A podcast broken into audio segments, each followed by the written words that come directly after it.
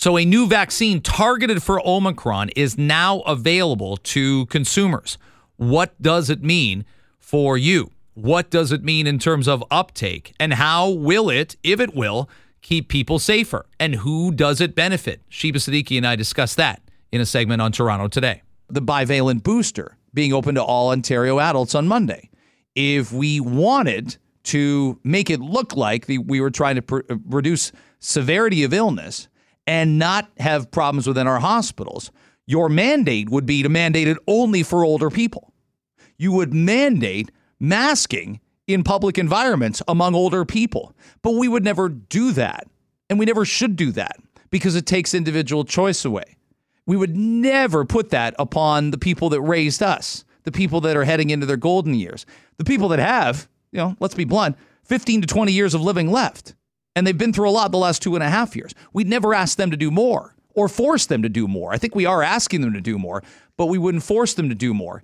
Instead, so much political capital has been wasted on, well, do this, do that. What are we doing about vaccines for little kids? What shouldn't your seven year old have a mask on? Doesn't your family care about your neighborhood?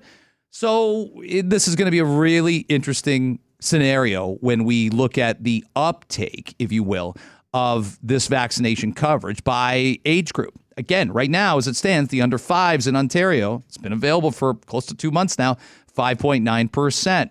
The 5 to 11s are at 53.6%, but that vaccine's been available almost for a year. And there was a fear at the time, a year ago, of mandates for that age group. It never got to that point. There were mandates for over 12, which is why 86% of Ontario's Ontario kids 12 to 17 have had at least one dose and many more have had two doses, 82%, because you needed it to play sports and you needed it to go to the movies and you needed it to go to restaurants and you needed it to get on airplanes. So all those things factored in to parents doing that. Would they have done those vaccinations with 12 to 17 if there wasn't a mandate? Well, me and my household, yes, I would have. But I can't make the case that everybody is is like me and would have done that at that particular point in time. Sheba Siddiqui joins me right now for a few minutes before we uh, check in on the news with, with Dave Bradley.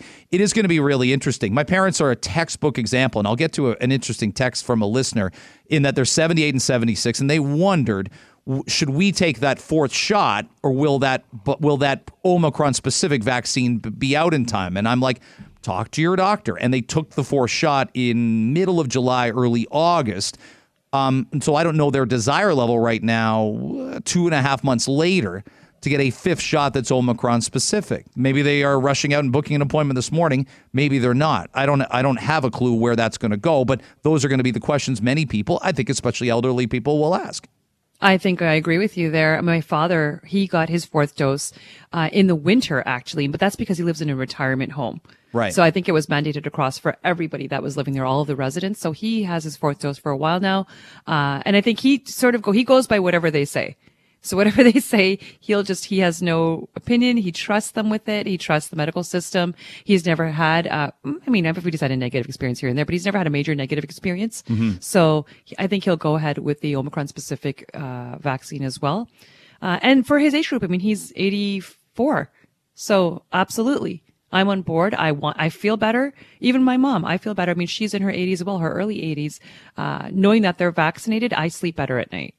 Yeah, I, I do too. I, I absolutely would. And my parents are still very much the hey, we don't want this COVID thing. That's yes. that's their perspective. And I don't want I know how I'd feel if they told me, well, we both tested positive today. But they you know what I've said about my parents. They just don't get out there and do things. Like coming to my grade 8 graduation was a big thing. Coming to the celebration of life for my father-in-law was a big movement on their part where they got to kind of count to 10 and do it. And some people even say to me, they listen to the show and they say, ah, why don't you tell your parents this, show your parents that? Look, I just want them confident they're protective of their health. And they'd be the first to say, well, we don't, Greg, we don't want you living like we're living. You're 35 years younger. We don't want your kids living like we're living. They're 70 years younger. So, and that's where we've gotten past, where we're making just blanket rules for everybody. I think we're done with it. I think we're done oh. with that. Yeah, I agree with you there. I mean, and it's interesting because I spoke to a friend yesterday and uh, I just randomly said, and she has been unvaccinated for the entire pandemic. But towards the uh, last few months, she was thinking differently about it. Uh, and I said, I just brought it up. I said, Hey, uh, are you getting vaxxed, you know, before, before the winter comes?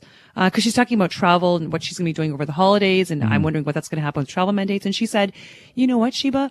I actually don't want to talk about who's vaccinated and who isn't anymore. I don't want to have these conversations. I've made a decision in my life. I'm tired of it. It's too divisive. And I really respect that, Greg. Yeah. I've never gotten that answer from anyone before. And I thought, you know what? She's, she's right. At this point, these conversations need to stop. Yeah. I, to, I and I, I told you I don't know what the point was, and it might have been going to the hospital in January where it started to occur to me. I know what I've done. I know the vaccines I have. I'm not terribly concerned about whether anybody else has one or not, and that that includes people that are, are allowed in my home, people Yes. my kids would play with, people I'm gonna be in. In, in, in I, I'm not looking at somebody else at the gym going, "Gee, I hope they've had their three or four or soon to be five shots." It just that that might have been a thing 18 months ago. It sure isn't now for That's most exactly adults. it. Yeah. I'm with you on that. 100%. Not anymore. Not at this point, knowing what we know.